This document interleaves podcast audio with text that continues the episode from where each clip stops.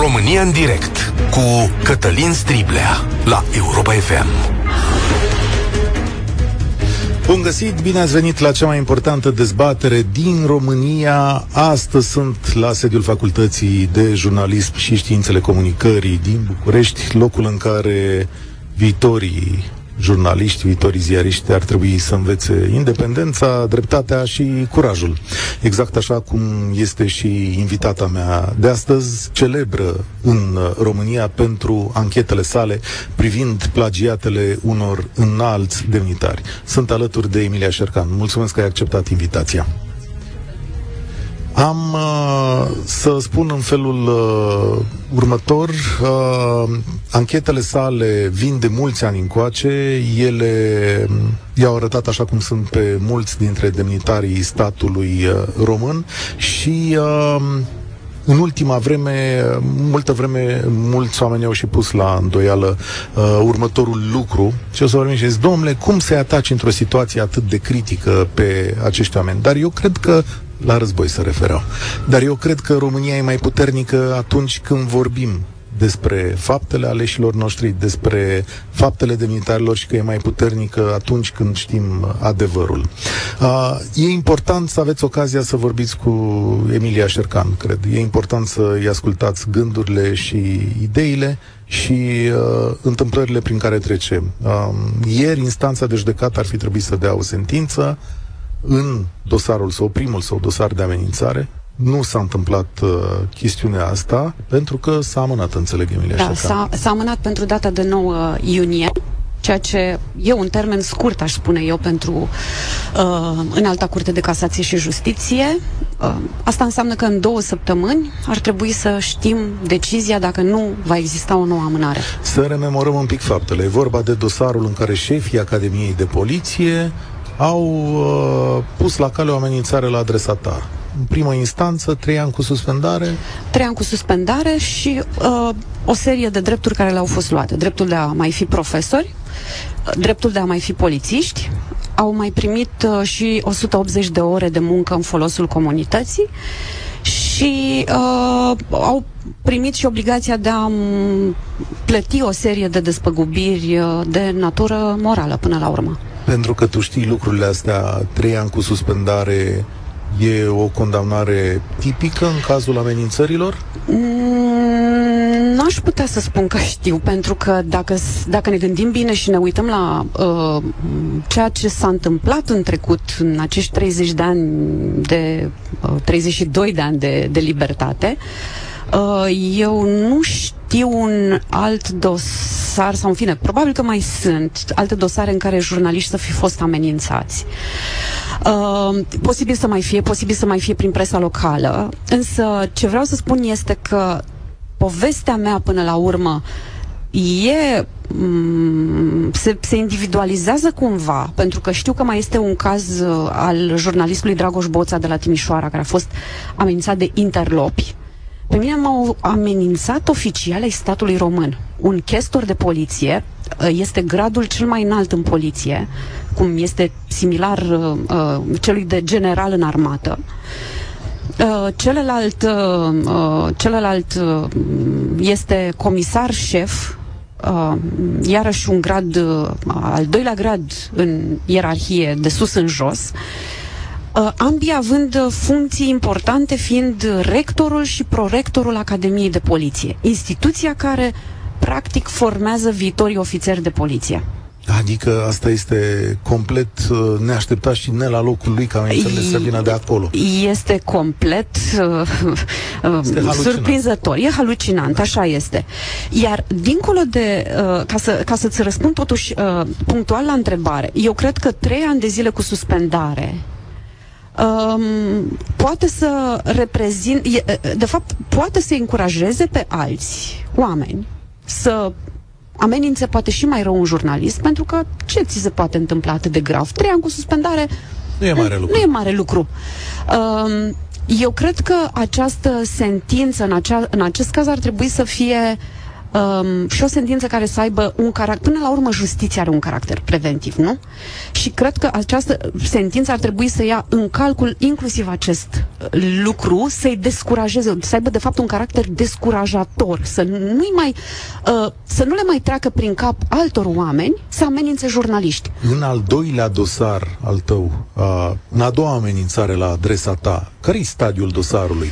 Rememorez, pentru cine nu știe, ți-au fost sustrase fotografii personale de pe un dispozitiv, ți-au fost trimise, după care publicate pe diverse site-uri. Există o suspiciune uh, puternică că ele au plecat chiar din sediul poliției Poliție. sau că cineva da. din poliție le-a trimis pentru că tu ai făcut plângere când fotografiile ți-au fost uh, furate. Care este stadiul acestui dosar? Uh, îți spun cu cu o revoltă și cu o indignare uh, nemăsurate că uh, autoritățile statului, parchetul, încearcă să îngroape uh, ancheta în acest, în acest dosar, cel puțin în dosarul scurgerii. Pentru că uh, eu am acum, sunt trei dosare uh, distincte, cu trei spețe diferite, uh, care sunt în ancheta procurorilor. Primul dosar este cel al unei noi amenințări pe care am primit-o a doua zi după ce am uh, scris despre teza de doctorat a premierului Nicolae Ciucă. Uh, un alt dosar este cel al sustragerii fotografiilor mele din dispozitivele mele electronice și încărcarea lor pe o serie de uh, site-uri cu conținut pentru adulți, ceea ce înseamnă violarea vieții private, furt, uh, acces ilegal la un sistem electronic și violarea vieții private.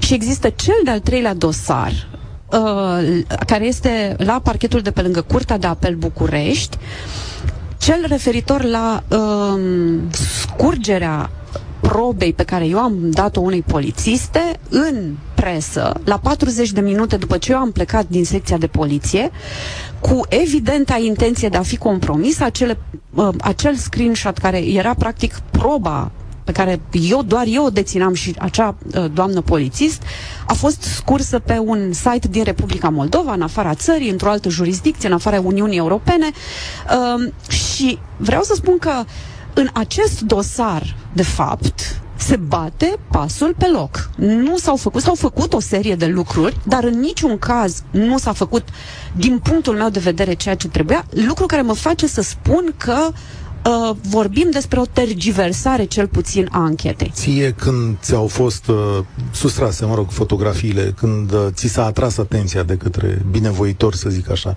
există aceste fotografii cu tine, a existat o amenințare explicită sau ce ți s-a spus? Doar ți Nu, e o persoană, nu, persoana respectivă care mi-a trimis fotografiile uh, este cel puțin, eu cred că este uh, o, o, o persoană de fapt uh, care nu are, uh, care e, nu e persoana care mi-a furat fotografiile, ci pur și simplu le-a găsit pe un site Aha. pentru adulți și s-a gândit să mi le trimită, să-mi spună, bună, uite ce am găsit cu tine. Crezi că acest uh, acest lucru teribil care ți se întâmplă, această violare a vieții personale, este uh, în legătură cu acest sau cu această ultimă dezvăluire a ta legată de plagiatul uh, cu, cu siguranță are legătură și cu acest lucru, dar are legătură și cu faptul că eu de șapte ani de zile scriu despre plagiatele unor persoane importante care dețin tot felul de funcții sau au deținut tot felul de funcții la anumite momente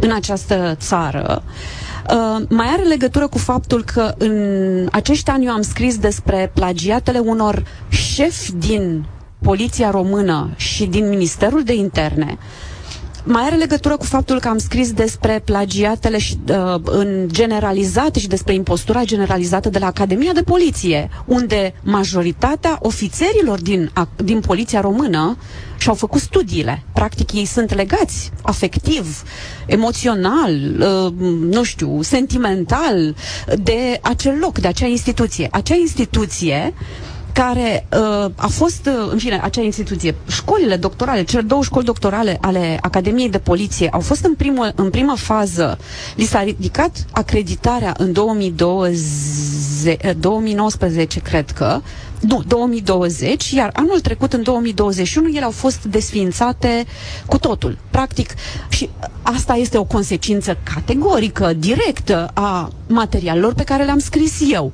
Deci, în niciun caz nu putem să vorbim că au stat și s-au gândit hai să le desființăm. Nu, e o consecință. Eu cred că are legătură, pe de-o parte, și cu cazul Ciucă, dar și cu multele uh, investigații făcute despre ceea ce s-a întâmplat la Academia de Poliție, dar și în Ministerul de Interne și Eu în Poliția Română. O să vă dau telefonul acum ca să continue înscrierile și înscrierile și trecem la discuție. 0372069599 Credeți că impostura academică și administrativă pot fi oprite în România? Pot autoritățile române să dea un răspuns la acuzațiile împotriva premierului Ciucă? Și cum îi apărăm pe cei precum Emilia Șercan care fac aceste dezvăluiri. Uh, vreau să vă spun și un lucru care, care a fost motivul pentru care am ales acest loc în care suntem acum. Ne puteți vedea pe Facebook. Suntem uh, la Facultatea de Jurnalism din uh, București. În urmă cu o săptămână, două aici în București, a venit unul dintre mari jurnaliști ai lumii. Se numește Walter Robinson, este fostul conducător al secției de investigații de la ziarul Boston Globe. În activitatea sa, în urmă cu 20 de ani, acest jurnalist și echipa sa au demonstrat cu subiect și predicat abuzurile comise de preoții catolici asupra abuzurile sexuale ale preoților catolici comise asupra multor copii uh, din lume, aș îndrăzni să spun. Uh, Walter Robinson a primit premiul Pulitzer, cea mai mare distinție de presă existentă pe planeta asta. Este celebru, este uh, cunoscut, este o personalitate uriașă în această lume. El a venit la o ceremonie superscriere în care a spus următoarele lucruri. Cea mai mare temere a unui jurnalist american de talia mea sau altora din America este să nu întârziem seara la cină. De aceea, eu mă înclin în fața unor jurnaliști precum Emilia Șercan, care lucrează într-un mediu uh, toxic și cu mult mai multe amenințări decât noi în Statele Unite am trecut vreodată prin viața noastră. Această reverență uriașă din partea uneia dintre mari jurnaliști ai lumii trebuie adusă în această clădire, unde Emilia pregătește o nouă generație de jurnaliști, o nouă generație de oameni care trebuie să ducă independența asta și dreptatea mai departe și să caute adevărul în diversele sale forme. Ăsta e motivul pentru care ne întâlnim astăzi aici. Emilia, dacă ești de acord, pornim discuția cu ascultătorii Sigur noștri. Da. Sunt curios și eu de ce vor spune. 0372069599. Mulțumesc pentru răbdare. Știți că la discuțiile astea în trei Uh, timpii de așteptare sunt ceva mai lungi și uh, de asta vă invit să aveți un picuț de răbdare. Gelu cred că este primul la noi pe linie. Salutare!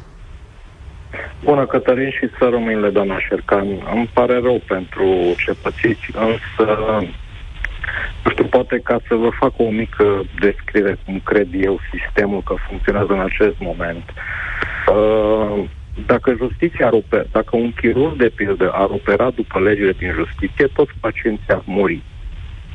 Ce pățiți la noastră, în cazul noastră, mi se pare, nu știu, uh, este reflexia sistemului în care noi trăim.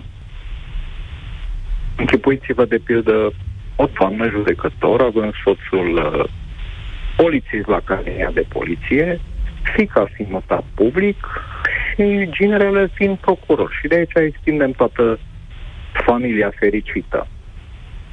Nu știu, părerea mea este că atâta timp cât uh, nu se vor pune, nu se va pune sistemul legislativ la punct pe principiile pe care a fost construit, nu avem acțiune.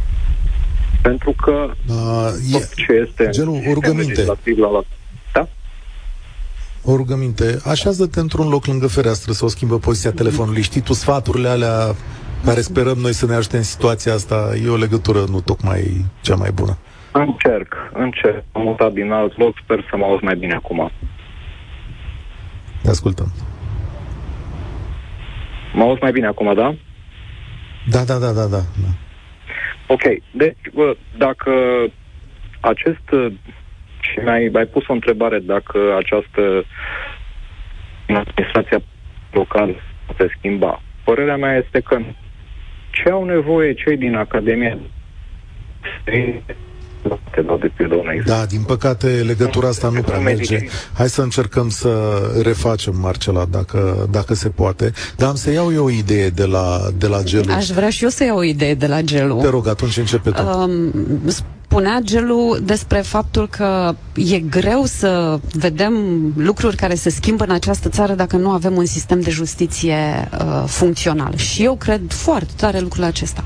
Eu cred că uh, sistemul, o, de- o democrație trebuie să se bazeze foarte mult pe modul în care funcționează justiția. Acum, ne gândim că mulți dintre cei care în momentul acesta sunt în sistemul de justiție, magistrați, nu? procurori, judecători, au trecut și ei prin Academia de Poliție. Uh, există legături, pentru că școala aceasta a făcut, uh, uh, avea o facultate de drept, mulți dintre cei care au terminat facultatea de drept s-au îndreptat mai apoi către uh, sistemul de justiție. Eu Cred că da. Ce, ne, ce, ce, ce trebuie să facem acum, pe lângă ceea ce spunea și Gelu despre uh, coerența unui coerența sistemului legislativ, cred că avem nevoie și de uh, Asta e un pic. Hai să, vorbim... să simțim mai multă dreptate. Uite, explică-le oamenilor ce se întâmplă acum cu uh, teza domnului premier Ciucă. Păi... Că ea e în justiție în momentul ăsta, da? De unde aștepți tu dreptate, Emilia da, Șercan? Da, Uh, în justiție, un dosar se află la parchet și un altul se află uh, la Curtea de Apel București. Ce fac dosarele astea? Păi blochează analiza tezei de doctorat a domnului uh, Nicolae Ciucă, premierul României, dar vreau să mai spun un lucru. Dincolo de aceste dosare și dacă avem, o să avem timp, uh, pot să și explic în ce mod sunt blocate aceste două dosare. Între timp, politicul nu stă degeaba ministrul educației Sorin Câmpeanu uh, tocmai la 70.000 de mâini și uh, lucrează la o nouă teză, la, uh, scuze, la o nouă lege a educației, unde uh, informațiile mele arată că ceea ce s-a încercat în ultimii 10 ani, și anume uh, desfințarea CNATCU și plasarea uh, deciziilor, evaluărilor de uh, tezelor de doctorat cu suspiciune de plagiat și a deciziilor de plagiat sau de păstrarea titlului de doctor să fie plasate la universități. Uh, ce crezi că ar face în această situație, într-o asemenea situație, Academia de Poliție, dacă ar mai avea acele școli doctorale uh, funcționale? Răspunsul e ușor de bănuit. Hai că s-a întors gelul, să vedem dacă suntem mai norocoși acum. Uh, da, din păcate a fost greșeală, a fost uh, conexiunea proastă la mine. Deci, stimată doamnă, se întâmplă în cazul dumneavoastră, dar imaginați-vă că se întâmplă în cazul altor oameni care nu au acces la informațiile pe care le aveți dumneavoastră, oameni simpli, onești. Pentru că sistemul nostru de justiție nu este pentru protecția oamenilor onești, ci pentru protecția infractorilor, să zicem, a contravenienților, a celor care nu respectă legea. Alo, mă auziți? Da. Alo? Deci, te ascultăm, te ascultăm. Asta este, asta este sistemul nostru de justiție și la dumneavoastră este inadmisibil să apară sau să dispară sau să se scurgă probe din dosarul dumneavoastră înainte de a fi văzute de către un judecător, din ceea ce cunosc eu. Dar toată clasa politică asta face. Își protejează clientela. Legile sunt făcute de ei.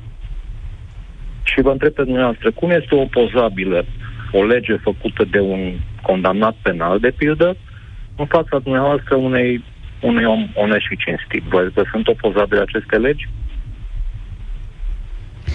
Până la urmă, știți cum e, ne plac, nu ne plac, uh, noi trebuie să respectăm deci, legile.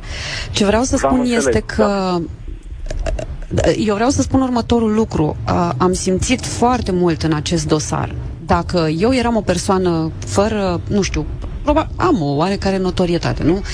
Ehm, dacă aș fi fost pur și simplu un om obișnuit, așa cum ați spus dumneavoastră, nu știu ce s-ar fi întâmplat în această poveste.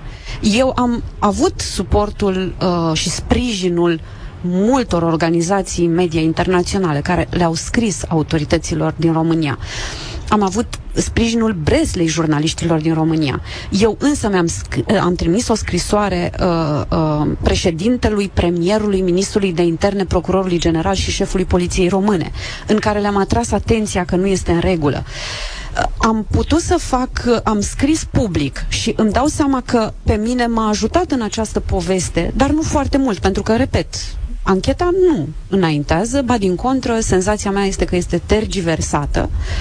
Tocmai probabil pentru că sunt persoane implicate suspuse, persoane cu funcții înalte și persoane cu, cu influență politică, care trebuie să fie protejate de statul român. Și pe Emilia Șercan o lăsăm noi acolo, chiar dacă Dar are ea gura mare și vorbește dar nu numai pe dumneavoastră, doamnă. Deci de asta am pus o întrebare simplă pe care se întâmplă. Noi ne pretindem că mergem spre, ne pretindem a fi o țară democratică. Dar uh, în România există, de pildă, în sistemul nostru juridic, o frază foarte simplă, că legea se aplică în litera și spiritul ei. Dar oare ce spirit emană o lege făcută, concepută și votată de către condamnat, unde un condamnat penal? Vă mai este ea opozabilă? În spiritul acelei legi. Adică, nu știu, avem niște principii la baza sistemului care sunt scoase de către clasa politică, dar care ulterior toate lucrurile devin valabile. Ei, dacă se pun acele sunt principii pervertite. de bază fundamentală, ă, lucrurile nu mai stau așa cum... Nu mai, nu mai suntem în poziția în care sunteți dumneavoastră acum. Deci o lege, după părerea mea, nu are voie să fie votată de către un condamnat penal. Adică ajungem la fără penal în funcții publice. Mulțumesc tare mult, Gelu. Inițiativa asta, sigur, a avut uh, o expunere foarte mare, dar nu prea s-a ales. Fără uh, efecte concrete. Fără efecte concrete. Bogdan, salutare, sper că mai ești acolo. V-am spus, timpii de așteptare sunt ceva mai lungi când vorbim între ei. Uh, scăpăm de impostură, poți să vorbești cu Emilia Șercan astăzi. Bună ziua tuturor, sărut mâna doamna Emilia, cu încântarea și cu tot respectul de care e capabil un absolvent de jurnalistică care nu a profesat niciodată, tocmai pentru că am simțit încă de atunci și vorbesc de 25 de ani în urmă uh, că ce se întâmplă astăzi era valabil și atunci, doar că nu era mediatizat. Ce m-a șocat pe mine în, uh, în povestea dosarelor uh, privitoare la plagiatele politicienilor și la urmările abominabile după, după mine în, în, toate, în toate istoriile astea au fost așa. Unu, uh, acea scăpare, acea sifonare a, a unor uh, documente de orice natură, că uh, foto sau orice altceva din uh, dispozitivele doamnei Șercani, uh, care au fost uh, sifonări care au fost făcute culmea de către o femeie, mi s-a părut una dintre chestiile uluitoare. Deci nici măcar nu a funcționat o minimă o empatie a unei ființe de sex feminin care da, s-ar aici... prezuma că are altă sensibilitate. Vedeți, aici e o prezumție. Da. Uh, e chiar o prezumție pentru că așa se leagă povestea, dar în realitate nu știm cum s-a petrecut de asta. Eu aici, ca moderator, trebuie să vă atrag un pic atenția că e acuzația e la limită. Adică sigur că există da, eu, o bănuială... Eu n-am acuzat-o direct pe doamna respectivă pentru că ea a primit, ea s-a ocupat de dosar și nu, na, chiar n-am acuzat-o direct și nu acuz direct dar... Fără discuție. Uh... Uh, dați-mi voie, dumneavoastră, din poziția pe care o aveți și Cătălin și dumneavoastră, uh, nu puteți și, într-adevăr, aveți constrângerile de, uh, de rigoare. Însă, personal, trecând printr-o poveste similară cu, cu ceva mai mare gravitate, adică am ajuns dintr-o poveste similară să fie acționat în judecată, culmea chiar de către făptuitorul faptei pentru presupusei uh, lezări de imagine. Uh, chiar, chiar îmi permit, am asumarea a ceea ce spun, dar ca să nu, uh, să nu duc uh, discuția către, către aspecte irelevante în cazul de față. Bun, atunci să, să trecem la, uh, la al doilea lucru care mă interesa pe mine. Doamna Șercan, uh, în clipa în care există suspiciunea de orice natură, uh, de o faptă cel puțin ilegală, dacă nu care duce către criminalitate, efectuată de către un uh, angajat al mea ei, automat automat s-ar prezuma că ar urma o anchetă a uh, serviciilor specializate de protecție internă ale Ministerului de Interne. Uh, aveți cumva vreo reclamație sau vreo informație că BGA-ul, de exemplu, ar fi dispus o anchetă în, uh, în privința celor scurgeri de informații? Nu știu lucrul acesta, însă eu m-aș fi așteptat ca o anchetă internă făcută de Direcția de Control Intern, acel Internal Affairs, ne uităm la firme și vedem când un polițist uh, în străinătate face vreo vreo chestie uh, prezumată ileg- a fi ilegală, intervine imediat această direcție de control intern care, in, care preia și face ce uh, știu eu uh, ancheta. Ei, mie ministrul de interne și șeful poliției române mi-au spus amândoi că vor solicita o anchetă internă în această poveste să vadă ce s-a întâmplat, cum a fost posibilă scurgerea respectiva anchetă internă promisă de cei doi oficiali ai statului român nu a avut loc niciodată. Nu s-a, nu s-a petrecut o asemenea, nu a avut loc. Nu știu dacă o anchetă internă care are, știu eu, poate un rol administrativ disciplinar nu a fost uh, realizată. O anchetă a Serviciului de Informații al Ministerului de Interne mă îndoiesc că nu și-o dorește nimeni. Și acel serviciu de informație are și el o subordonare, uh, nu este independent, are o subordonare instituțională, politică până la urmă, că de la instituțional trecem la politic și mă îndoiesc că cineva a dat vreo undă verde ca ancheta să fie făcută, o asemenea anchetă sau, în fine, culegere de informații pentru a ajuta ancheta penală să fie făcută.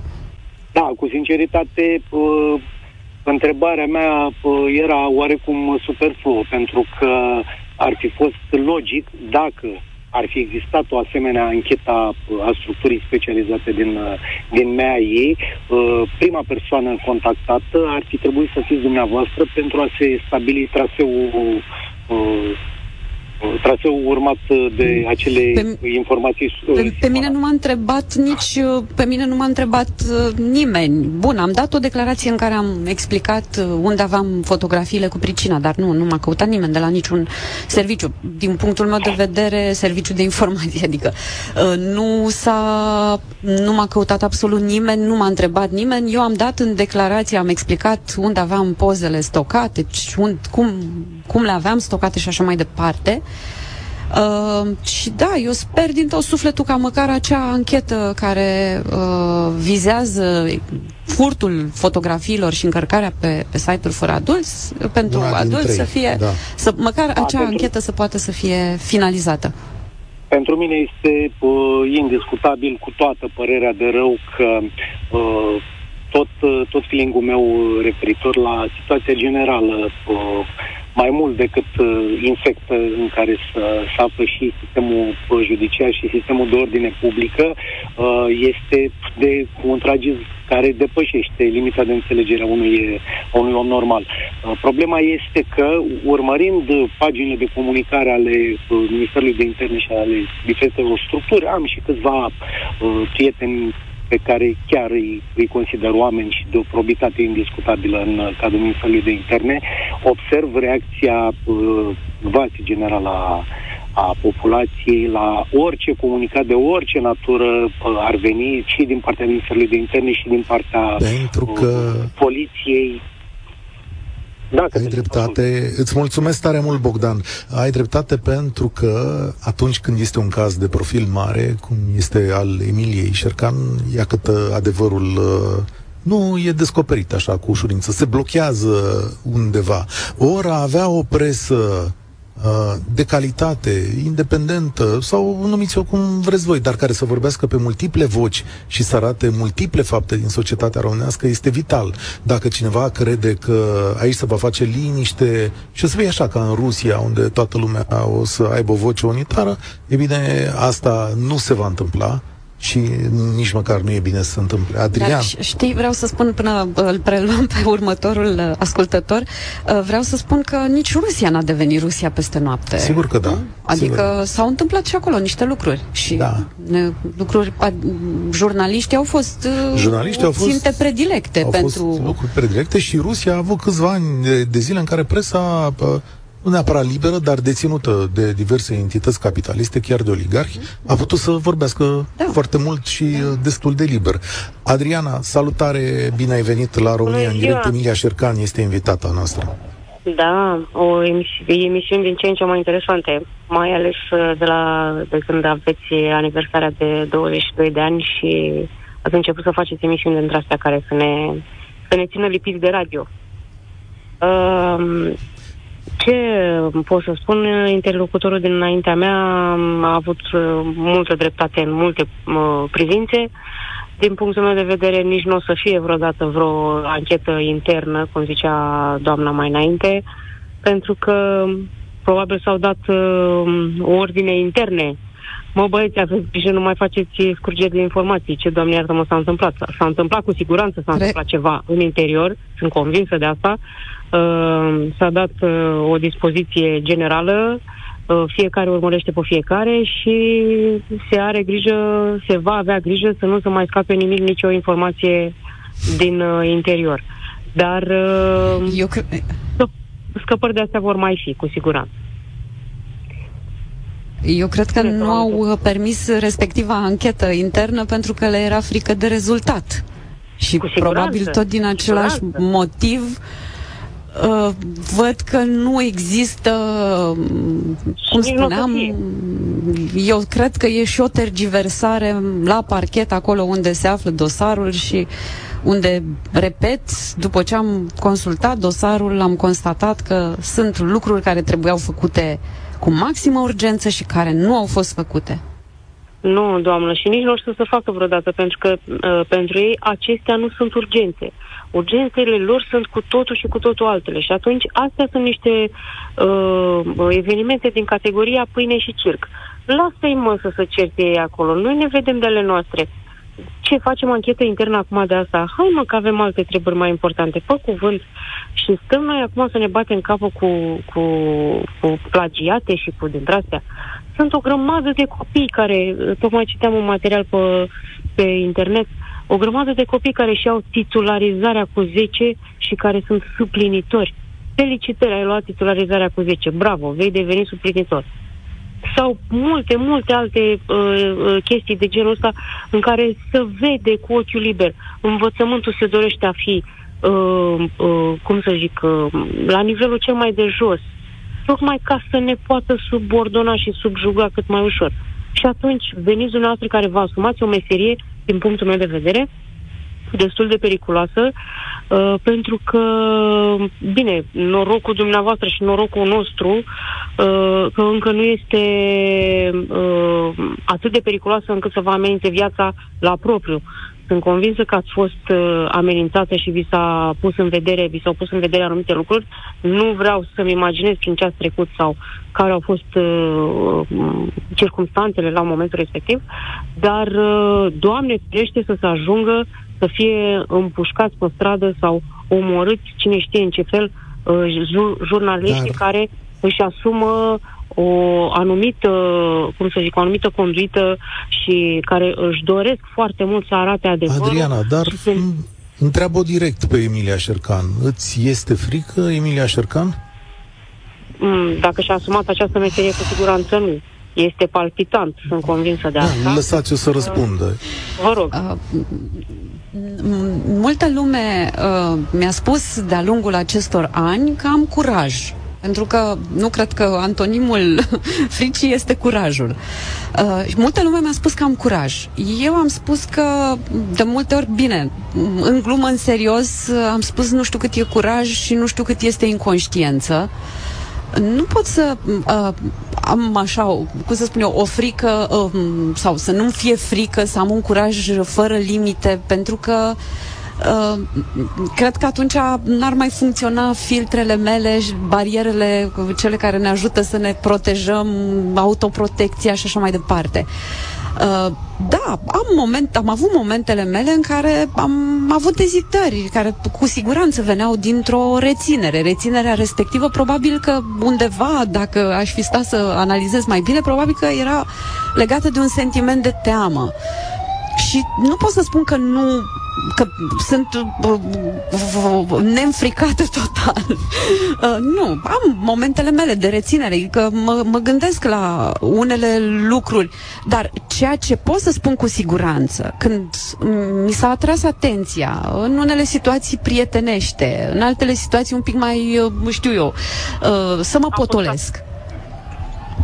Da, mai apăsat, exact, să mă potolesc. Atunci am spus așa, doamne, nu am niciun motiv care m-ar putea determina să-mi fie frică. Motiv care să țină cumva de mine. Nu știu, am ceva de ascuns și aș, din pricina respectivă, ar trebui să-mi fie frică pentru că uh, n-aș vrea să se afle lucruri respectiv. Nu am lucruri, nu am lucruri de care să mă tem, lucruri personale de care eu să mă tem. Și atunci dacă nu am lucruri de care să mă tem, pot să fac meseria asta. Dar da, nu înseamnă că nu iau în calcul anumite, uh, știu eu, uh, lucruri. Adică uh, Știți ce aș vrea să vă mai întreb? Dacă ați putea da. uh, ați continua mai departe să mergeți în așa fel încât să iasă adevărul la iveal, adică adevărul a ieșit, dar chiar să fie pedepsit sau chiar să fie pus la punct sau să fie reglementat cumva. Mm. Da, domnule, uite, cu tare persoana a greșit. Hai să găsim o variantă să fie îndreptată greșeala respectivă, nu să o ducem mai departe, să mergem în continuare. Pentru că, da, dumneavoastră v-ați făcut meseria de jurnalist, ați, dez- ați demonstrat că s-a greșit în cutare loc, dar nu se ia o măsură uh, coercitivă, uh, de corectare efectivă a situației respective. Credeți că ați putea ajunge dumneavoastră ca jurnalist să îndreptați lucrul ăsta și să puneți punctul pe ei să se rezolve problema? Pentru că așa mie da. mi se pare că jurnalismul în România și la, un răspuns. la stadiu de discutăm discuții. Da. Uh, e foarte bună întrebarea, uh, Adriana, chiar foarte bună. Uh, pot să spun că un, într-un, într-o oarecare măsură în acești ani de zile, eu m-am comportat ca un fel de uh, gardian uh, care a apărat exact această chestiune. Uh, modalitatea în care se poate aplica ceea ce prevede în acest moment legislația. Adică persoanele care uh, au plagiat să fie sancționate. Au fost nenumărate încercări de amnistierea plagiatului, de uh, uh, desfințarea CNATCU, uh, schimbări legislative cu privire la modalitatea de funcționare a, de metodologia de retragere a titlului de doctor și așa mai departe. Uh, am scris de fiecare dată când am simțit că este un pericol de tipul acesta, am expus public, am făcut interviuri, am, uh, uh, am scris materiale, am scris opinie pe Facebook. Și da, până acum am reușit, cel puțin până acum am reușit să uh, împiedic în multe situații modificări legislative brutale. Da. Dar în privința persoanelor, generalul Oprea nu mai este în spațiul public, mă rog, cu da. funcție politică, da dar procurorul Licu este judecător al Curții Constituționale. Da, dar eu mă refeream la faptul că Știu, am da. lăsat sistemul să... Adică sistemul n-a fost afectat și a putut să funcționeze. Ce uh, se întâmplă într-adevăr în cazul uh, lui Bogdan Licu e o chestiune specială E o ordonanță de urgență dată de uh, Victor Ponta în 2014, de fapt de guvernul Victor Ponta, dar mai exact de ministrul educației Sorin Câmpeanu, ca, pe care îl regăsim ministrul al educației și în guvernul, în fine, uh, Ciucă, Câțu și ulterior Ciucă, deci după 5 ani de zile revine în minister și domnul uh, Sorin Câmpeanu inițiază acea ordonanță prin care se poate renunța la titlul de doctor, uh, ea este practic lăsată în mod conștient de uh, uh, legiuitori, de parlamentari acolo, deși au fost încercări din, venite din partea unor, în fine, formațiuni politice, nu le numim, uh, pentru a uh, pentru a, pur și simplu pentru a elimina din lege respectiva, ordon, respectiva prevedere introdusă de Sorin Câmpeanu în 2014 și nu uh, majoritatea PNL-PSD a lăsat frumos să meargă mai departe. Să meargă da. mai departe. Uh, dacă ești de acord, prelungim cu 10 minute această emisiune, pentru Sigur. că sună foarte multă lume și uh, îl avem pe Robert pe fir înainte de publicitate. Robert, te ascultăm, dar rămânem în discuție și după publicitate. Salutare! Uh, Bună ziua, sunt uh, din Târgu Jiu. Vreau să vă spun că în momentele astea trec prin ce a trecut uh, doamna Șersan, tot pe aceleași inițiative civice. Uh, De curând În ce sens? am înființat, am înființat o asociație, vă spun pe scurt povestea, o asociație de civici, având în vedere că la nivelul orașului am sesizat foarte multe, din județul Igor, foarte multe probleme. Uh, Grupuri infracționale, între ghilimele, cred că pot fi demonstrate ușor de către parchet. Uh, am început să postăm pe Facebook și nenumărate cereri către primării, către consilii uh, făcute de pe mail și din uh, poștă. Am uh, început să postăm pe Facebook articole. Deci nu am jignit, nu am ieșit uh, să acuzăm pe cineva. Uh, ne-a fost închis Facebook-ul săptămâna aceasta. Nu știm cum Facebook-ul refuză să ne răspundă. Iar uh, aseară Uh, mi-e greu să vorbesc. Uh, Tatăl meu a venit să spună că a fost amenințat de către o anumită persoană. Să am grijă că o să... Că să, că să te potolești. Bănuiesc. O să mă căpăresc, că o să mi se întâmplă un accident de mașină sau o să tot felul de mizerii. Exact acestea sunt probleme. Uh, Ne luptăm cu... Noi suntem liberi profesioniști, suntem mai multe persoane, suntem câțiva în față, iar suntem ajutați de multe alte persoane în Târgu Jiu. Uh, Problema lor a fost că ajunsesem după două săptămâni să avem peste 10.000 de vizualizări la articole scrise de noi pe Facebook. Și probabil l-a deranjat. Și au trecut la pasul următor. Și Amenințări. ce faci Tatăl într-o meu- astfel de tatăl meu are situație? 77 de ani, vreau să spun. Poftiți? Ce faci într-o astfel N-am- de situație? Nu știu ce să fac. Să merg înainte. E, Problema e că sunt Da. dată, sunt... E un simptom ăsta. Vorbim imediat, o să te rog să răm- rămâi pe fir, suntem alături de Emilia Șercan. Luăm publicitate acum și să vorbim despre acest simptom al pusului pumnului în gură, nu? Așa se cheamă. Dacă cineva are curaj, trebuie să fie făcut să, să tacă. Publicitatea România în direct continuă imediat uh, alături de Emilia Șercan. România în direct cu Cătălin Striblea la Europa FM. Am prelungit această ediție de România în direct aici la Facultatea de Jurnalism din București. Mulțumim pentru găzduire oamenilor de aici. Robert era pe fir și ne spune așa că în România, dacă ai curaj, ți se pune pumnul în gură cu ușurință. Robert, ești în continuare cu noi? Da, vă Sperăm spuneam, că... multe probleme știți foarte bine, la nivel național, nu numai local la noi, sunt destul de multe probleme care, în opinia mea, nu pot fi rezolvate decât uh, de ordin civil. Am fost în demersul nostru... Spune-mi un lucru. Așa. Spune-mi un lucru, Robert. Ce faci mai departe? Ai fost amenințat, părinții tăi au fost amenințați. Ce faci mai departe? Cum? Continui să scrii? Îți vezi de treaba ta? Nu, să mergem mai departe, suntem mai mulți implicați. Asta e. Vedem ce se întâmplă. Sperăm să nu se întâmple cel mai rău, mai ales pentru o familie, mă refer.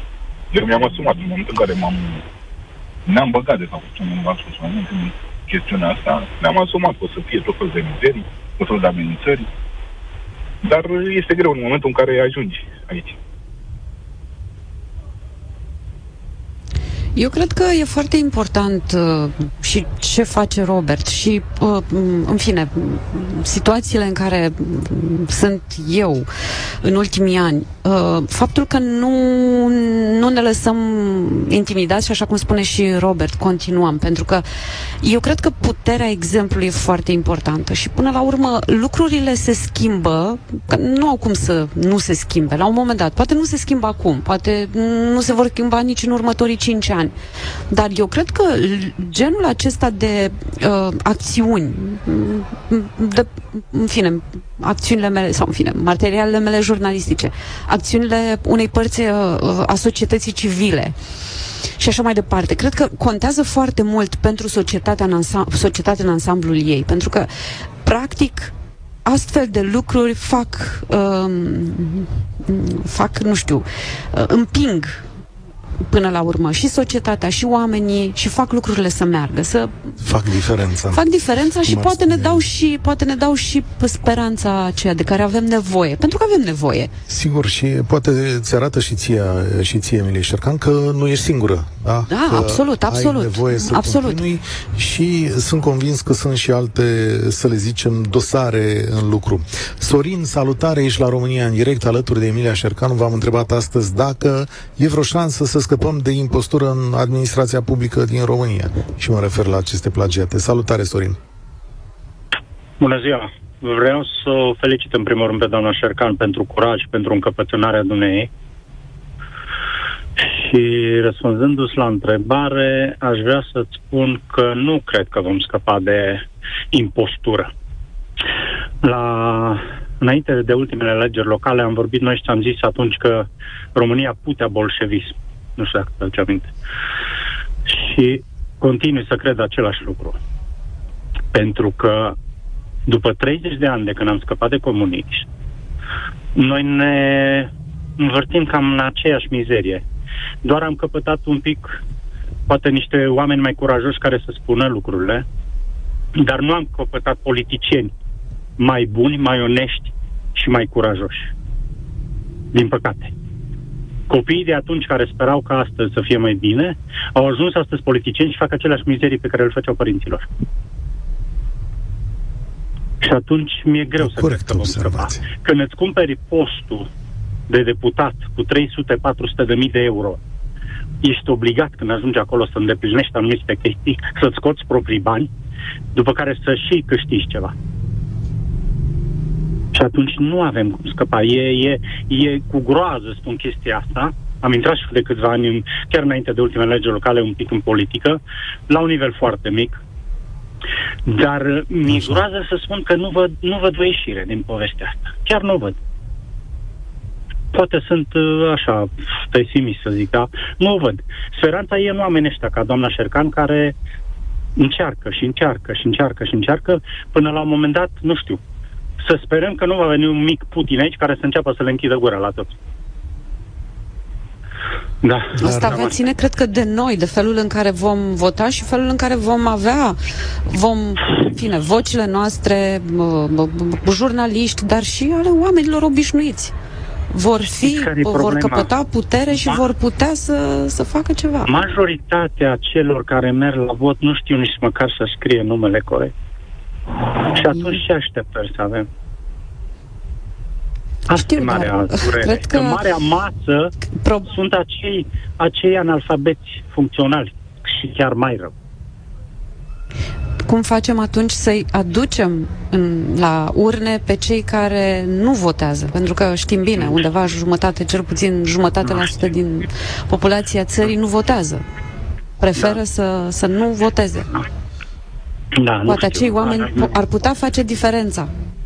Ar face Eu vă înțeleg amărăciunea, dar să știi, Uh, vă înțeleg amărăciunea, dar uh, după cum mă știți, eu sunt uh, optimist. Uh, Sorin, îți mulțumesc și îți doresc spor la treabă. Mm, eu sunt optimist pentru că văd alături de Emilia Șercan uh, oameni dispuși să scrie, să lupte. Sunt uh, o grămadă de români onești și muncitori și numai faptul că uh, în România încă se mai spun lucruri uh, destul de multe, mie mi se pare o dovadă de, de progres. Ceea ce îmi pare o dovadă de regres este faptul că după 30 de ani de uh, libertate aici, uh, cineva îndrăznește să amenințe un jurnalist cunoscut de o întreagă țară.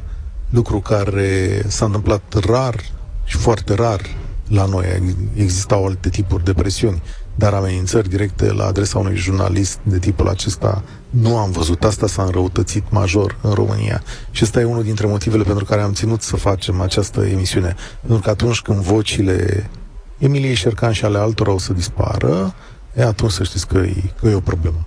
Mai avem un telefon la final. Uh, Silviu, cred că e. Salutare, Silviu. dumneavoastră și doamnul Emilia Șercan. Eu am să continui în aceeași idee pe care am început-o tu. Am avut oportunitatea în de 20 de ani să alerg din țara asta.